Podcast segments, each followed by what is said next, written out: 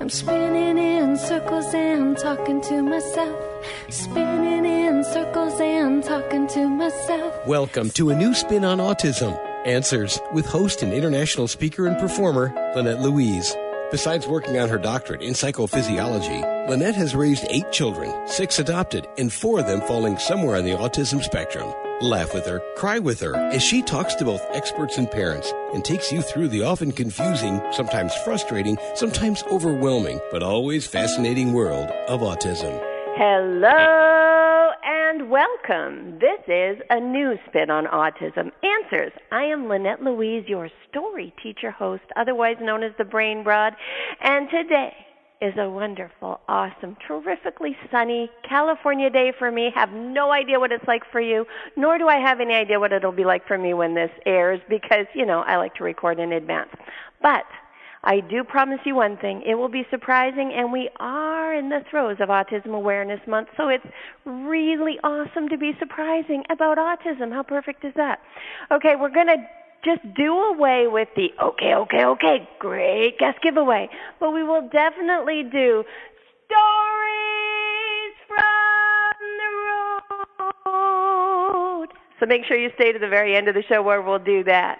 Today is going to be a unique approach to my show. What what happens for me a lot of the time is that people want to interview me on other shows. Go figure. Uh, so I'll go on other radio shows or, or television, or I'll be interviewed for articles.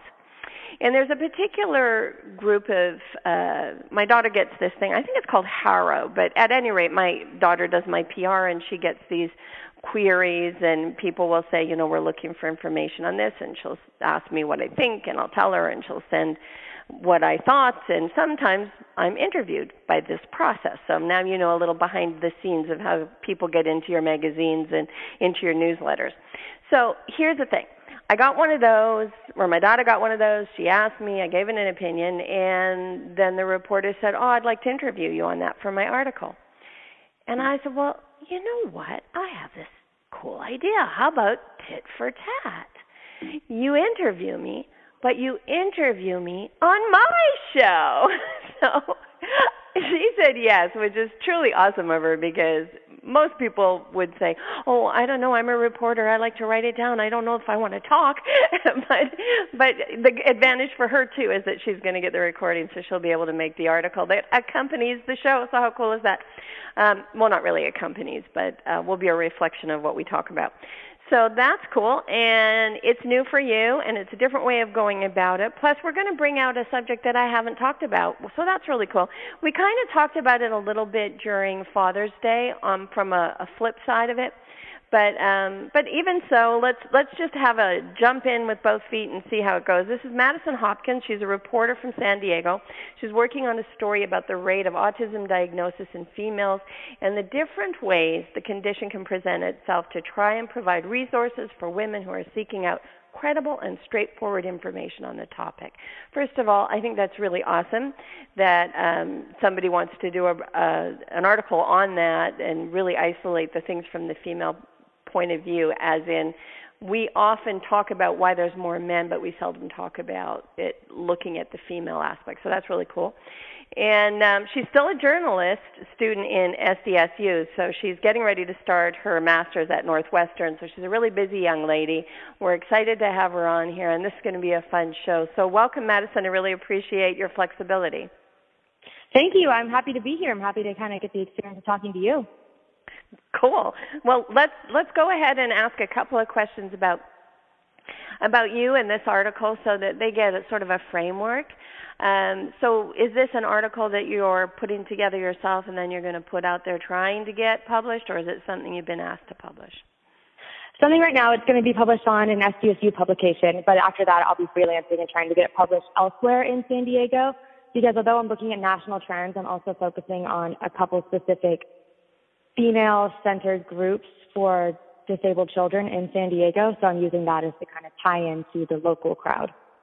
Oh, very cool. And so let's just give people a little bit of the behind the scenes. It is Autism Awareness Month, and I think a lot of times parents especially but but professionals too uh, we don't know how we get the news we get You know, what is the process for what makes its way to us? So, what do you have to go through to try to get it published outside of SDSU? Oh, I would say that already just the reporting on this story has been one of my most ambitious projects to date just because a, I mean, on the actual reporting end of it, you have to find people who are willing to talk about this. People who want to come out and openly discuss the disabilities in their family can be rare because it can be hard on the families because talking about a disability is obviously a touchy subject. And some people really want to get out there and share their story, and other people are much more private about it. So right. just the process of going through finding people who can really shed some light on this topic has been difficult already. And then on the flip side of it, when you go to get it published, this is a little bit untraditional because I'll already have a finished product when I go to these outlets to try and get it published, which traditionally you would go to an outlet, say, hey, I have this pitch, I have this idea, this is what I'd like to write about, would you like to publish it? And they'd say yes or no. But at this point, I'll have the completed product, and it'll be online either way, so I don't think I'm going to have too much trouble finding someone to pick it up. Very cool. All right. So now, for what about for the people that would like to be a voice in the world in a similar way that you are? How did you get on the HARO? Like when they is it was it HARO? Is that how you found yes. it? Yes, which okay. is help a reporter out. Yeah, and how do so, how do you get on that side of it? Because I know how we we get it, but for the person who might want someone to interview, what's your process? It was actually very easy. Uh, this was my first time using HARO. A friend of mine who's in PR suggested it to me because she uses it from probably your end of things, you know, looking for people who are interested in talking to you. And I thought, you know, I'm having a lot of trouble finding professionals who can speak to this specific topic about females with autism. So I put went on there, went on the website. I think I had to make a login. Everything was totally free. I just put a pitch up for what I was looking in, and next thing you knew, I had 20 emails, people who wanted to talk about it. Oh wow, that's really. So maybe that's how I'll maybe that's how I'll get my next guest, and we'll see how. Yeah, it was a great service. I was very impressed. Oh, very cool, very cool. All right, so any anything else that you think? Like, so recognize that you know for a lot of people they're they're my audience. Uh, a lot of them are parents who either you know completed the job of working with their kids and their kids have grown um, in whatever fashion they've grown in, or they're people just entering the journey or in the middle. But all, all of those stages have parents who are often trying to sort of share and get an awareness to autism that they feel is more reflective of truth than what they read in the studies and papers and things. And so what would be your word of advice given that you're sort of in a in a opening the door phase yourself? What would you share with them? Um, i would have to say that i fully kind of understand the difficulties that i think a lot of those families must be going through and that i think society in general has a very pointed view of what they think autism spectrum disorders are and the truth is, it's a spectrum. There's so many different areas of autism. It can present itself so differently and uniquely in different people that I think a lot of times it means you overlook certain aspects of it. So that's what I'm trying to do is that when I first, I've always been interested in women's issues. And when I first started looking into some certain mental health issues with women, you automatically see a lot of kind of underreporting on it. And now when it got closer to specifically autism, the only information I could really find on the topic of how it relates to women was blogs and kind of first person accounts and not very many credible news reports on the topic, which is hard when you're looking for clear information. And so I came across something in one of my books or whatever that, as you know, autism has historically affected men at a four to one ratio compared to girls, boys to girls. Mm-hmm. And autism rates have been on the rise, and within that, the female fraction of that has been increasing significantly higher than men. So while men are still by far and large more affected by the condition, girls are on the rise. So I wanted to know why is that? Why is that happening? Is it just that there's more awareness about the topic? And that kind of led me down this rabbit hole of seeing that, oh, there's so many different ways that autism can get overlooked in girls. And why isn't this talked about more? I agree. I mean, I think it's a, it's a great angle to be going on. So if a parent were to have an angle that they think needs to be looked at, would you suggest they just start blogging? Would you suggest what would you suggest they do to get started? Yeah, if they wanted to get their word out there, I would say blogging is a great way to go. There's a lot of really good blogs specifically to Asperger's that I've seen out there that people write in first account or they write about raising their children. I would say there's some pretty good communities out there for that. There's what I think is wrongplanet.com is a good forum where you can connect with some other people about it. And yeah, I would say that for right now, blogging is the best way. And then other than that, just trying to get it out more in the mainstream, trying to find health reporters who might be interested in this. Because I think a lot of the issue is that so many people in mainstream society just don't even realize that this could be an issue. They don't right. realize, they just think mental disabilities, it affects everyone, but they don't realize there's so many nuances and discrepancies that can happen. So really, if they were ever interested in taking this idea to another reporter anywhere else, I think it would be a great topic. Or if they want to go out writing for themselves, blogging is a great way to take that. Cool. Okay, so now we're going to flip, right? We're going to okay. flip, and but before we flip and you start interviewing me, oh, this is so fun. I get to be the interviewee. I get to be okay. Before we do that, I'm going to lay something out there that I don't know if you're aware of, but um, and I'm not sure it's gone public yet. I have mentioned it once before. I'm on the inside track on this because I happen to uh, work with the group that uh, a child of the group that did the study. But in Lebanon, it turns out that there's more girls than boys with the autism diagnosis. So that's a really? very interesting reality check. And so right now they're doing all the investigating the stats and make sure they didn't make a mistake because it's so counter to everybody else's info and trying to figure out why that is. So while everybody wears a thinking cap on why the heck that might be, I just want to, because I'm going to switch sides, and I know it's sooner than I normally do, I'm just going to go ahead and give you that mid-show break. So you are listening to a new spin on autism answers. I'm Lynette Louise, your story teacher host, otherwise known as the Brain Broad. And we are talking with Madison Hopkins, and she is going to now talk to me, and we're going to try to get into this subject of why would it be that um, autism in females seems to be getting diagnosed more and more. Is it on the rise? Is it a diagnostic issue? Et cetera, et cetera, et cetera. This could be fun. Let's see if I know anything. Okay, you're on, Madison.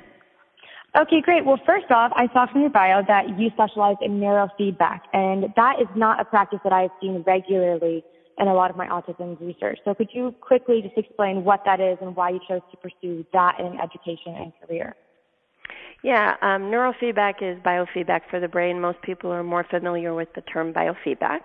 Uh, biofeedback is just a way of giving you information about what's going on in your body that you couldn't otherwise do without technology. So, for example, you don't know your accurate temperature unless you're looking at a thermometer that's placed on your body or a you know now we have many fancy ways of reading temperature but we need some intervening methodology to get that information um, heart rates, blood pressure, uh, you know, pelvic floor dystonia can be affected because we we look at the the muscle tension. We so all kinds of things can be done with biofeedback, and neurofeedback is a subset of that, which is to look at brainwave behavior and see in what ways the brain is operating in an out of balance sense. So just to really super super super simplify a very complex subject um, let's say that you have a more tired brain than you should overall. So you might have a state that looks ADHD like because you're firing too many slow moving waves instead of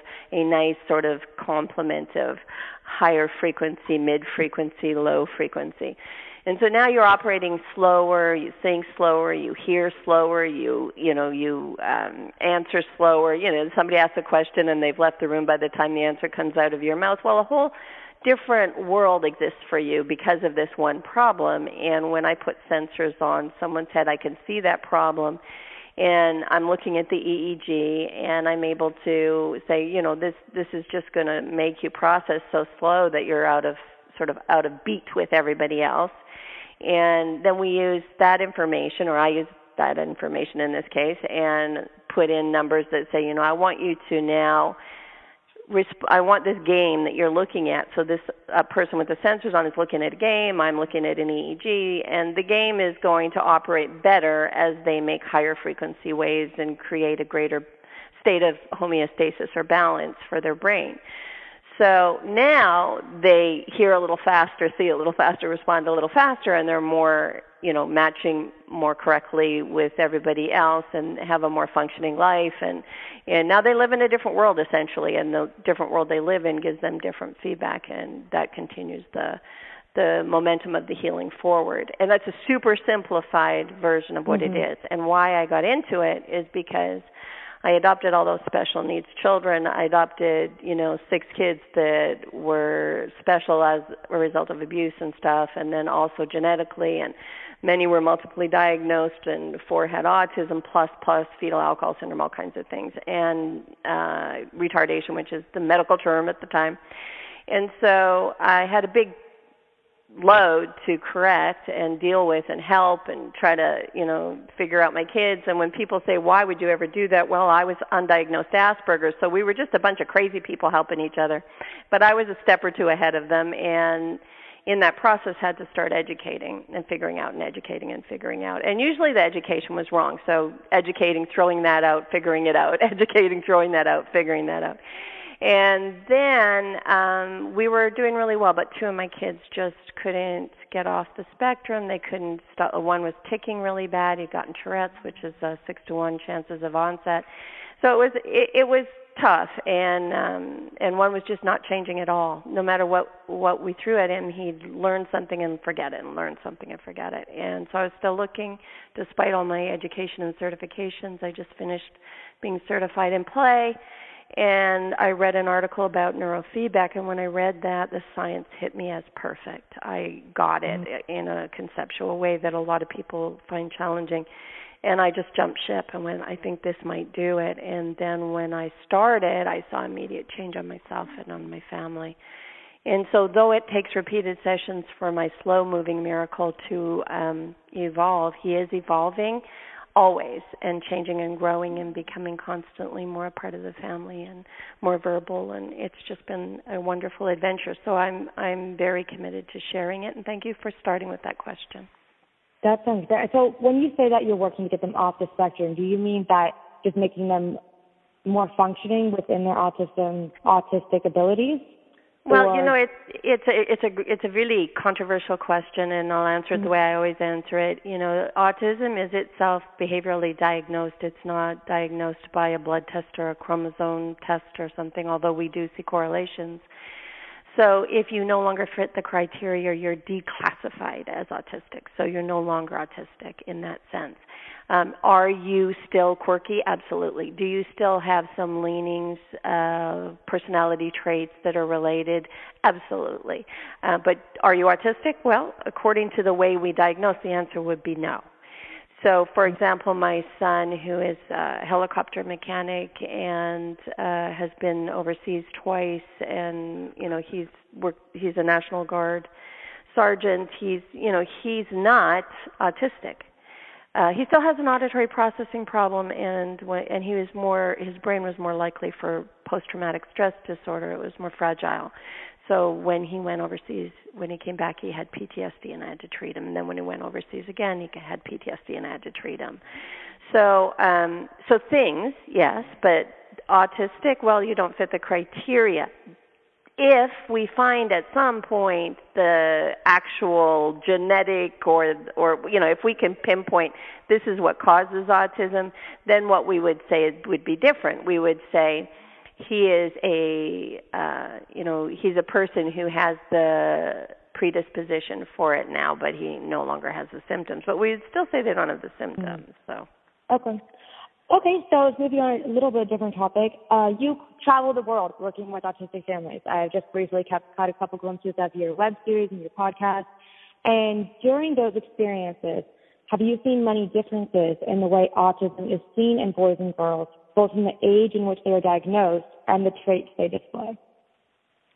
Well, certainly I have more boy clients than I do girls, so it plays out in the number of people that hire me that um that there are more boys than girls certainly where the parents are going, "Oh, I got to do something about this."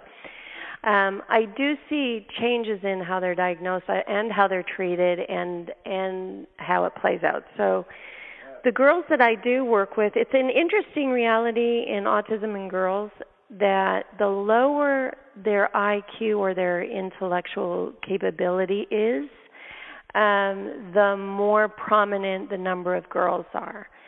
So this four to one isn't across the spectrum. It's not like four to one um, all the time. It depends on where you're looking in the in the spectrum of whether or not there's uh, a two to one or a three to one, or so it averages out to be four to one when you look across the spectrum.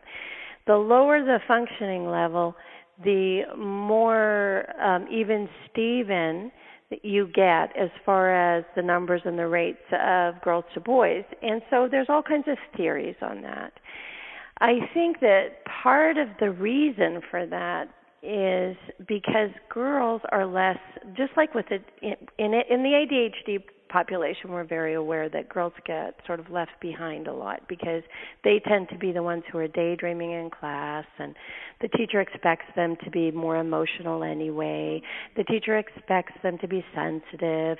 The teacher expects them to be more creative and and sort of imagining their future children and off in their own head a little bit more than they do the boys. With the boys they're more on top of it as saying, "No, no, no, focus, do, do, sit, sit, sit," because the boy tends to um, fight that state more and be more physically active and be more disruptive. So there is a kind of alarm setting on the behaviors that boys will do when they're afflicted in in some way with a focus problem. Now, autism is a whole brain disorder, but it has within it large aspects of ADHD. So it's a nice comparison. I could have used OCD too, but we'll use ADHD. Um, so you're going to have everybody going, oh no, no, no, no, and noticing it with the boy much, much more acutely in these when it's higher in the spectrum because there that's the place where it can fall away, where where somebody can have uh, autism and not have it diagnosed because you're not being as disruptive. With the boy, they're going to be more disruptive just by the nature of how they fight a state. And there's much more to it. There's there's the hormones that go on, and but you just asked diagnostically. So I would say that what happens is very often the girls end up adults getting themselves diagnosed. Much, and that becomes more common. So uh, a girl who is higher on the spectrum, it's a four to one ratio up there, but um, sometimes as much as six to one. But is it really? Well, maybe not. maybe what happens is that she's got her big corpus callosum and her oxytocin and not as much testosterone, and so she's managing to sort of play out the actions of normalcy better and um, and is less of a problem in the classroom and less of a problem to everyone and fits her gender description better. And so it's only her awareness of her own anxiety and her own challenges uh, that brings her to eventually get diagnosed. So, how do you feel like if you were telling some parents what you could look out for in a girl who you may suspect have autism?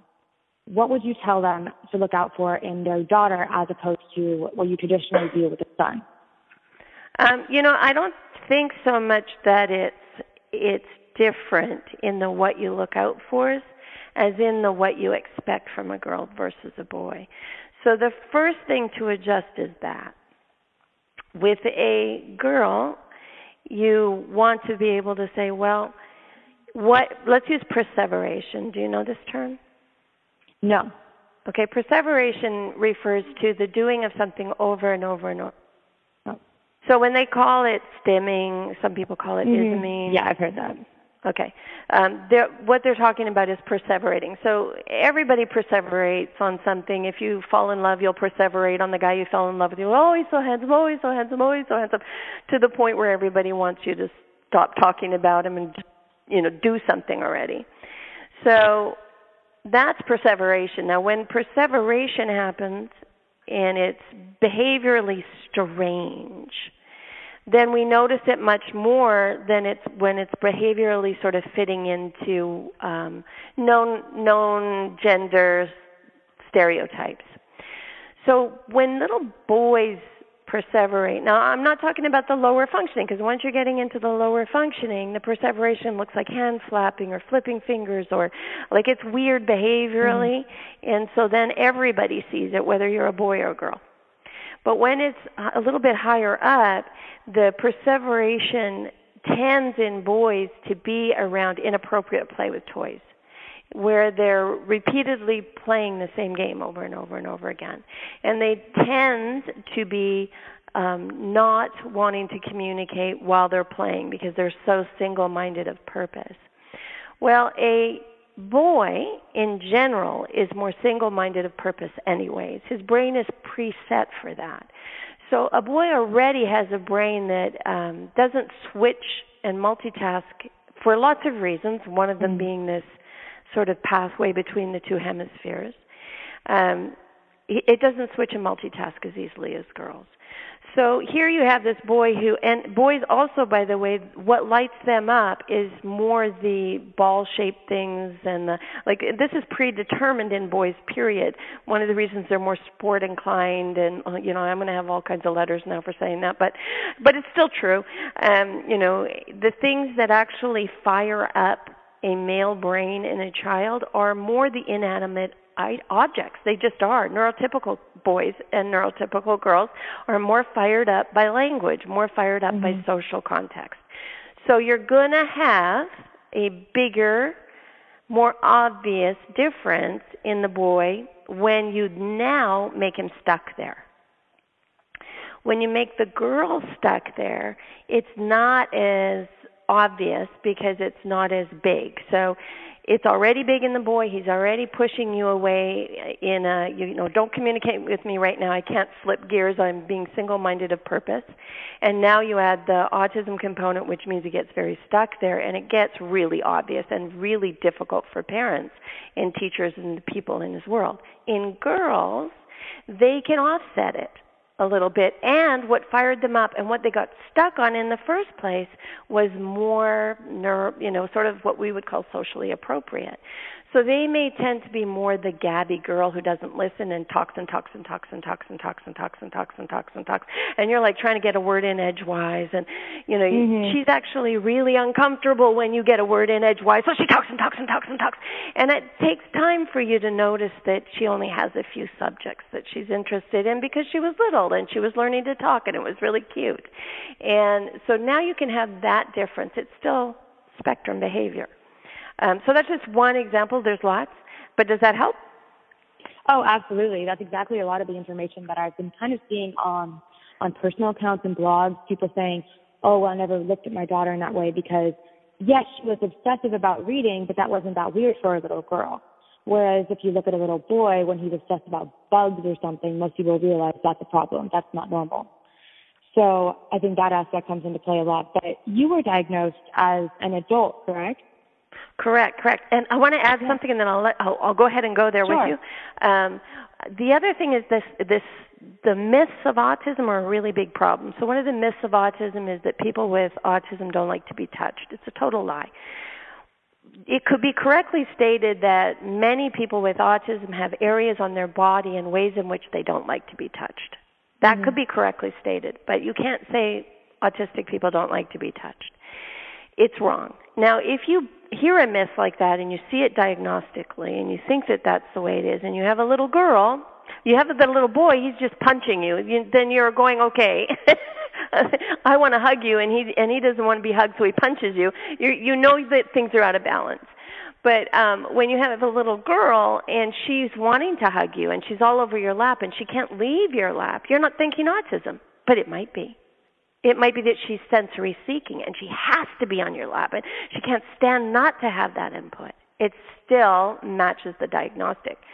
So the one of the main problems in my book um, on identifying all of this and not leaving the person stuck to identify themselves later is recognizing that the myths are probably misinforming you. That the already existing idea of what autism looks like is wrong. Exactly. And that's really where I'm trying to go with this piece in general, I think, in, that same train of thought, just that there are a lot of preconceived notions about autism that might have historically been what was widely accepted to be true, but so much new research has come out saying that it's not true. Right, right. Yeah. All right, so you wanted so, to ask me about me. yeah, so anyway, I know you were diagnosed as an adult. Um, can you tell me a little bit what that experience was like? What originally inspired you to seek out a diagnosis, or did you, or did someone just tell you? Well, you know, it was it's interesting. Um, my reason for seeking out the diagnosis has more to do with making everything congruent. So I'm going to walk you through a couple things. So I never knew I was different.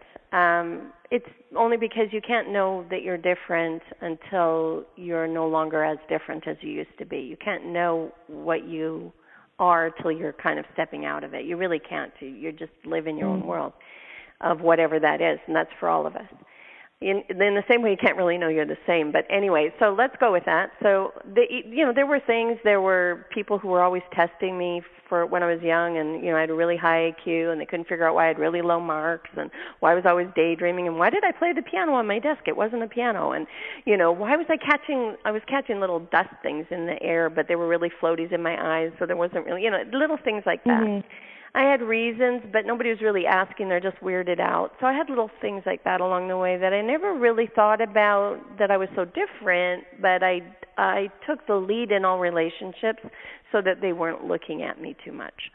Um, it wasn't until I was uh, already raising kids that the statements started to reach me. Like they were doing a documentary on me and my kids doing a prison tour where we were entertaining in prisons, and they went and talked to one of my old friends, and she goes, and I met her and all her kids, and she was such a good mom. Who would have thought crazy Lynette could be such a good mom?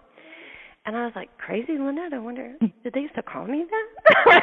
So, so little things like that, you know. And then the memories start as I as I healed and changed and grew and developed and I I would look back and go, "Oh," or my kids would be doing something and I'd know fully how to help them no longer do it because I used to do it.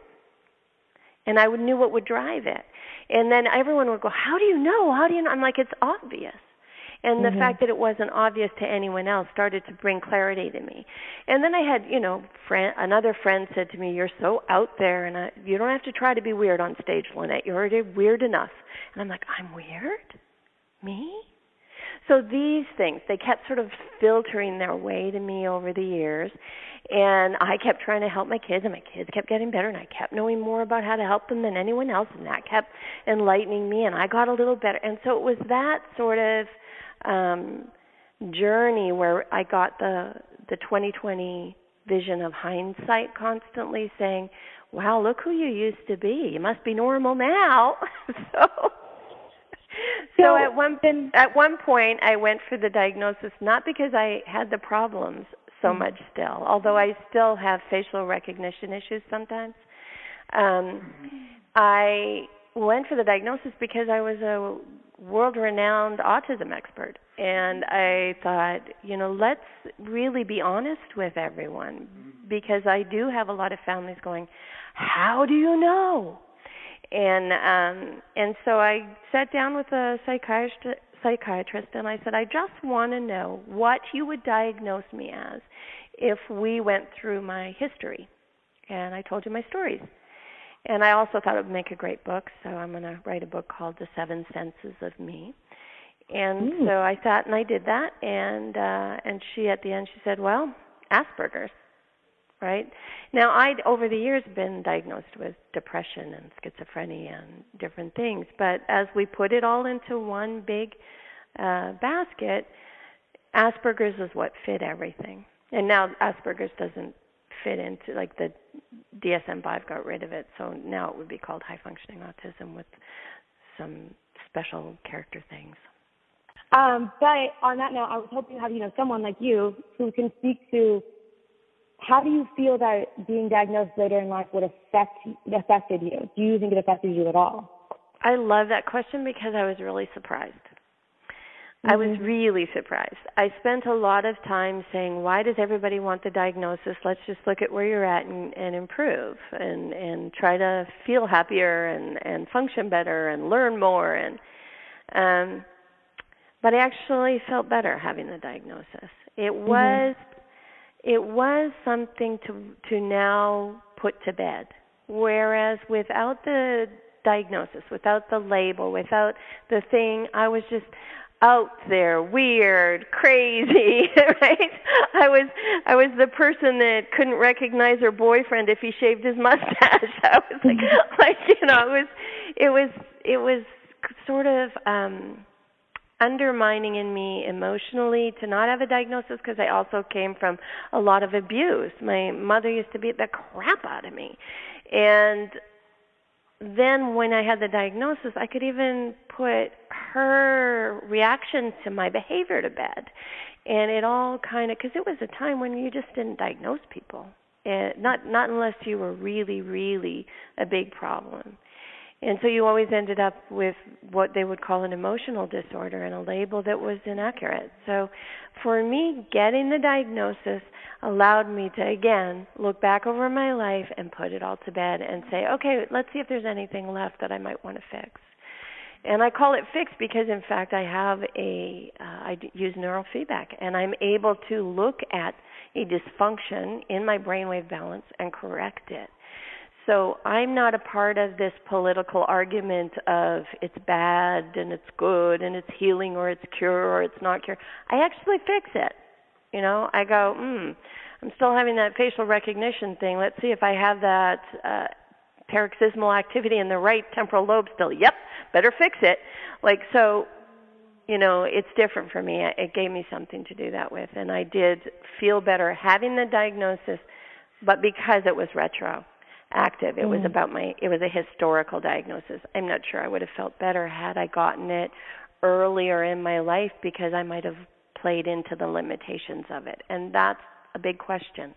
You know, if you're given a diagnosis, do you now embrace its limitations and use it as an excuse and become it bigger? And I see that everywhere. So it's it's tricky stuff. It's really tricky stuff.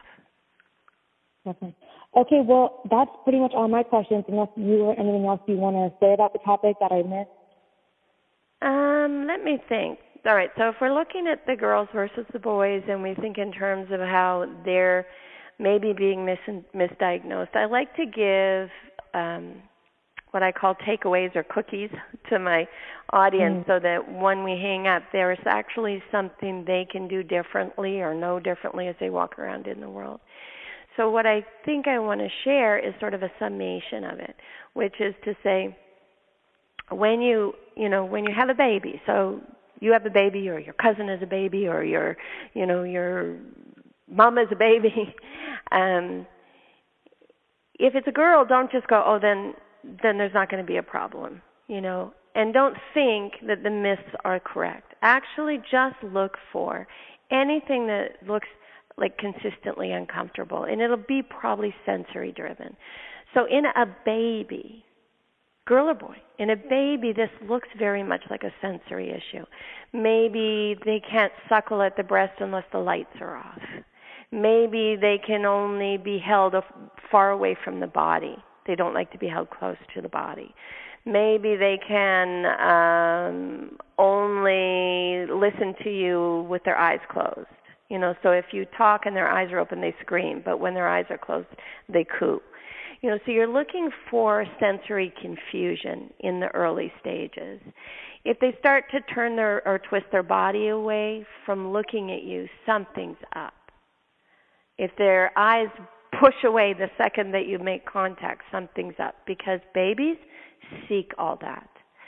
So if the baby's sensory system is in a healthy place as it develops, it's not going to push away like that, girl or boy. So just you know, starting there, maybe that's a takeaway if you know somebody having a child, and then know that it's uh, it's genetic and it's certainly in the in the female population more often when there's a girl with this problem, there's also family members with this problem. So much more so even than the boys. The boys can be more of a one-off situation.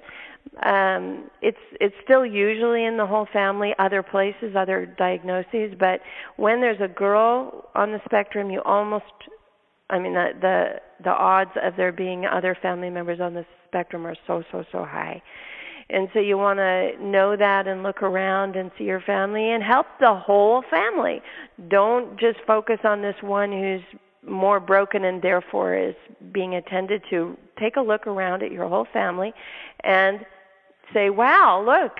You know, in my in my family, this really plays out. My niece, my nephew, my you know, my grandkids.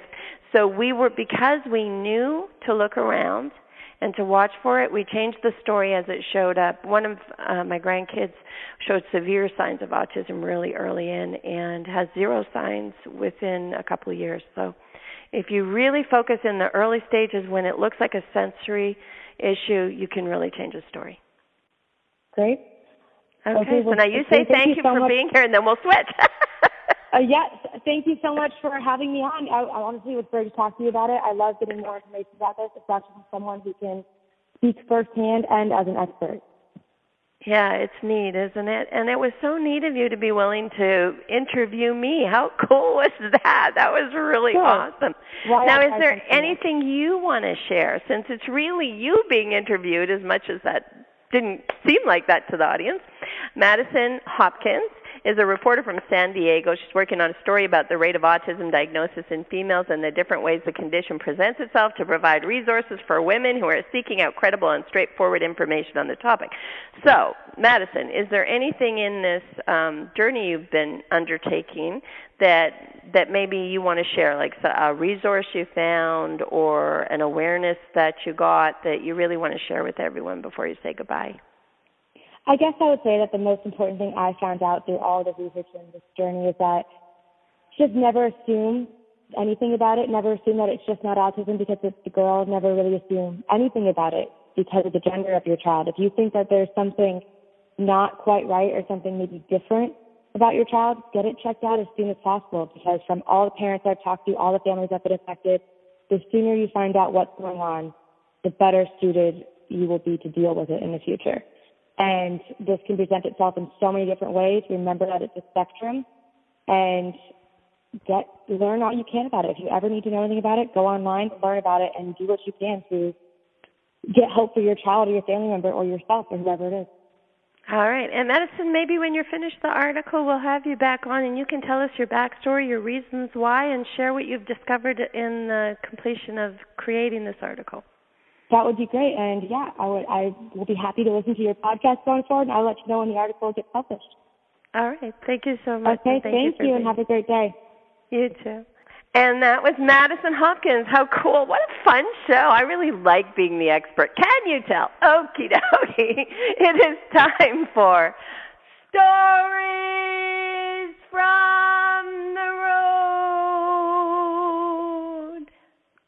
Well, since we're talking about girls versus boys, I guess I should talk about a girl. That's what we'll do. Let me think, let me think, let me think. Oh, all right. I think I gave you so much sort of full and complete information that I, I want to make this just sort of a fun, light, enjoyable story about one of the quirks in um, in female autism is is often that they're you know they're very good talkers on on occasion, not always. But the higher spectrum girls often are very good talkers. In fact, one of their things is they just they're so good at talking. And since girls are focused on behavior, they can be often very good at talking about behavior. Um, in fact, that's my savant. I have a savant in behavioral analysis, so I just see it. In, I actually visually see behavioral responding, pinging around the room, almost like watching a spider web be built. You know, one person does this, then I know that that person will do that, and you know, it, it, it's sort of like watching the pool sharks hit the hit the cue ball, and then everything flies. He knew exactly where it was all going to go, and I, I sort of have that in behavior. And that's kind of a, a common thing for, not necessarily at that level, but for girls on the spectrum to really be able to see what's happening with uh, behavior.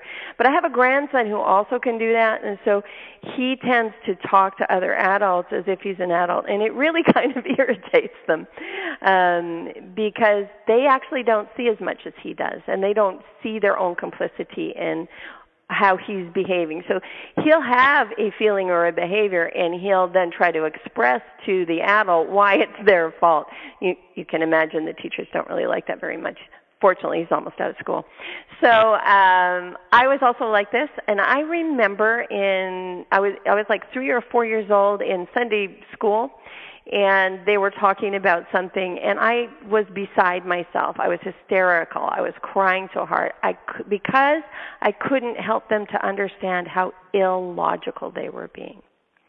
And that there is no way that what they were teaching me was accurate and that the way they were teaching it was cruel and I didn't have the language or the words at the time to express what I understood to be true and the way I could see their treatment of us and their treatment of the teaching as um, not only wrong but cruel. So this would happen to me throughout my life. I would see all kinds of things. I would see words change. I would see all kinds of things. And so uh, when I ran across this one little girl, um, it seems like the perfect story to tell. So here we are in Stories from the Road this is me. I only ever played with this little girl once because it was in an airport. And I didn't actually, she's not one of my clients, but she was clearly autistic and clearly uh, beside herself. She's having a total meltdown and the whole family's like trying to shush her and squeeze her and, and jump on her and do all these things that they've heard is good for autism when they're having a meltdown. Right. And, uh, what, but what I had seen is that the mother's eyebrow had gone up in one of those discerning expressions. And maybe the mother didn't even know she had it. She's haggard. Um, and so she had, had given this discerning expression when the little girl said, That man's breath is making me want to throw up. And so, so when the mom's eyebrow did this, I just happened to be in a vantage point to see it. When the mom's eyebrow did this, the little girl lost it. And so everybody's, ah, there's no reason, there's no reason, I have no idea why. And I just stepped forward and I probably shouldn't have, but I did it anyway. Sometimes I do that just naturally because I do it in homes, you know, home after home after home. So I just stepped forward and I bent down and I said, tell me, is my breath okay? Because, and she's in the middle of a full blown scream and everyone's jumping on her. So I used a tone of voice that would cut through but be sort of soft. And I said, Tell me, is my breath okay? Because I've been having a problem with it, and I noticed you're very good at investigating that. And everybody kind of was stunned that this lady moved over and said anything like that, and kind of froze. And the little girl looked at me and she went, You should brush your teeth. And I said, Oh, thank you so much. Just a minute. You know, I don't think I have my toothbrush with me. Do you think gum would work? And she looked at me and she didn't answer. And I said, Okay, I have two kinds of gum. What will mask my breath better, the mint gum or the fruit gum? And then I went, ha. And she said, mm, the mint gum. Well, by now everybody's sort of stopped, gotten off of her, stopped pushing on her. And I said, Thank you. That's awesome. I really appreciate that. I'm going to go get it. And I got the gum and I started chewing and I turned around and I said, Sometimes if a child feels you get embarrassed, they will have a meltdown. So straight up talk usually works and then the mom and I ended up having a real conversation. So this was my um, my airport experience. I never really got this girl's name. I don't know much about her. I know she was definitely on the spectrum. That was definitely a meltdown. It was definitely interesting, and that is definitely um, a story from the road. I'm Lynette Louise, your story teacher host, otherwise known as the Brain Broad, and this is a new spin on autism where the host becomes the guest. and we get answers. Today's question was why is it that girls are starting to be noticed um, in the number system more than than they used to be? And I believe it's because as girls age, they go out and they get attention and they look for diagnosis. But I also think it's the social sharing that happens on the on Facebook and amongst people of expecting autism in boys and not expecting it as much in girls. And so as that social sharing changes, so will the numbers in autism. Now, what's going on in Lebanon remains to be seen. Thank you for being here because without you, I'd just be talking to myself. Oh, and that reporter. Thank you for joining the show today. Lynette is the author of the refreshingly honest and at times hilarious new book, Miracles Are Made, a real life guide to autism. You can purchase this and other materials by looking on the webtalkradio.net website and clicking on the covers. You can also click through to our Facebook page and check out any show you may have missed by looking in the archives. We'll see you soon for another edition of A New Spin on Autism Answers. Spinning in circles and talking to myself. Spinning in circles and talking to myself. Spinning in circles and talking to myself. I can't hear you.